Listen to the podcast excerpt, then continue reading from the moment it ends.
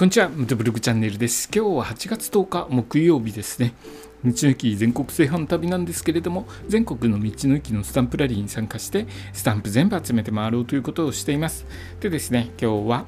AI 渋滞予知についてお話ししますね。AI 渋滞予知とは何ぞやということなんですけれども、高速道路の渋滞を予測する技術だそうです。AI を使っているそうですね。今、いろんなところで AI 使われていますよね。チャット GPT とかも使っている方多くいらっしゃると思います。僕も、まあ、えー、と1日に1回ぐらいは使ってますね。結構使ってます。でですね、高速道路を利用するときに渋滞に巻き込まれた経験は皆さんあると思うんですけれども渋滞は時間や燃料の無駄だけでなくストレスや事故の原因にもなりますよね。そこで渋滞を回避するためには事前に渋滞情報を確認して出発時間やルートを工夫することが大切なんですけれどもまあそんなにはうまくいかないですねちょっと混んでるかなと思ったらやっぱり混んでたっていうことが多いんですけれども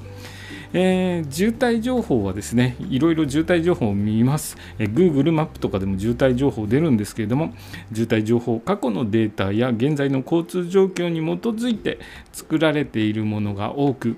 将来の渋滞を正確に予測することは難しいです。どういう動きをするかっていうのはやっぱり人間が運転してるものですから予測難しいですよね。データだけでは何とも、えー、どのような動きをするか分かりません。例えばですね、去年まではあの行動制限、行動制限ありましたよね。それが、えー、行動を自粛してる時は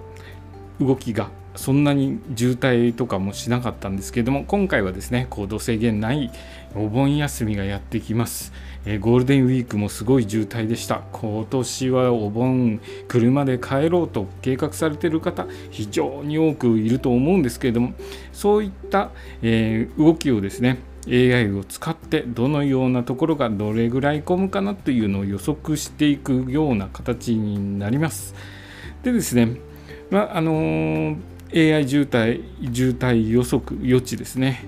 NEXCO 東日本と NTT ドコモが共同で開発した技術で携帯電話のネットワークから得られる人口統計と過去の渋滞実績や交通量に関するデータを人工知能で分析し一部路線において帰宅時間の時間帯のえー、渋滞予測を行うということなんですよね。えーと、多分ネットワークということなのでスマートフォンとかいろいろ位置情報取れますよね。えー、そういうので予測してると思います。なのでかなり正確なあの渋滞予測が出るのかなと思います。僕ちょっとこのサイト NEXCO 東日本でですねもう、えー、AI のえー、渋滞予知ですね、渋滞予知見れますので、気になった方はちょっと覗いてみてください。僕、覗いてみたんですけど、まあまあまあ、あのー、あ、なるほどなっていうような、そんなにむちゃくちゃ詳しくはないですけれども、これからですね、どんどんそういう技術が広がって、今のところまだ東日本のみなの一部地域だけなんですけれども、どんどん広がってですね、えー、渋滞予知 AI での渋滞予知そしてどんどん精度が上がってきてですねえー、まあ、渋滞あこの時間帯はちょっと避けようとかいろいろとスケジュールを詳しく組めるようになっていくのかなという気がします。いろいろなところでですね AI 使われてきます。便利な生活にどんどんとなっていくといいですよね。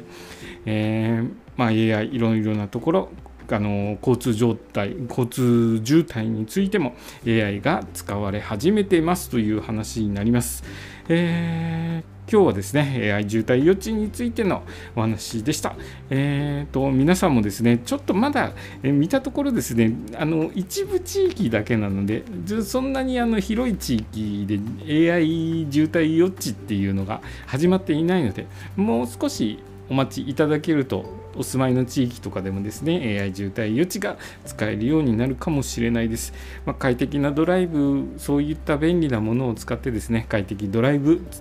楽しめるようになるといいですね、えー、今日の放送はですね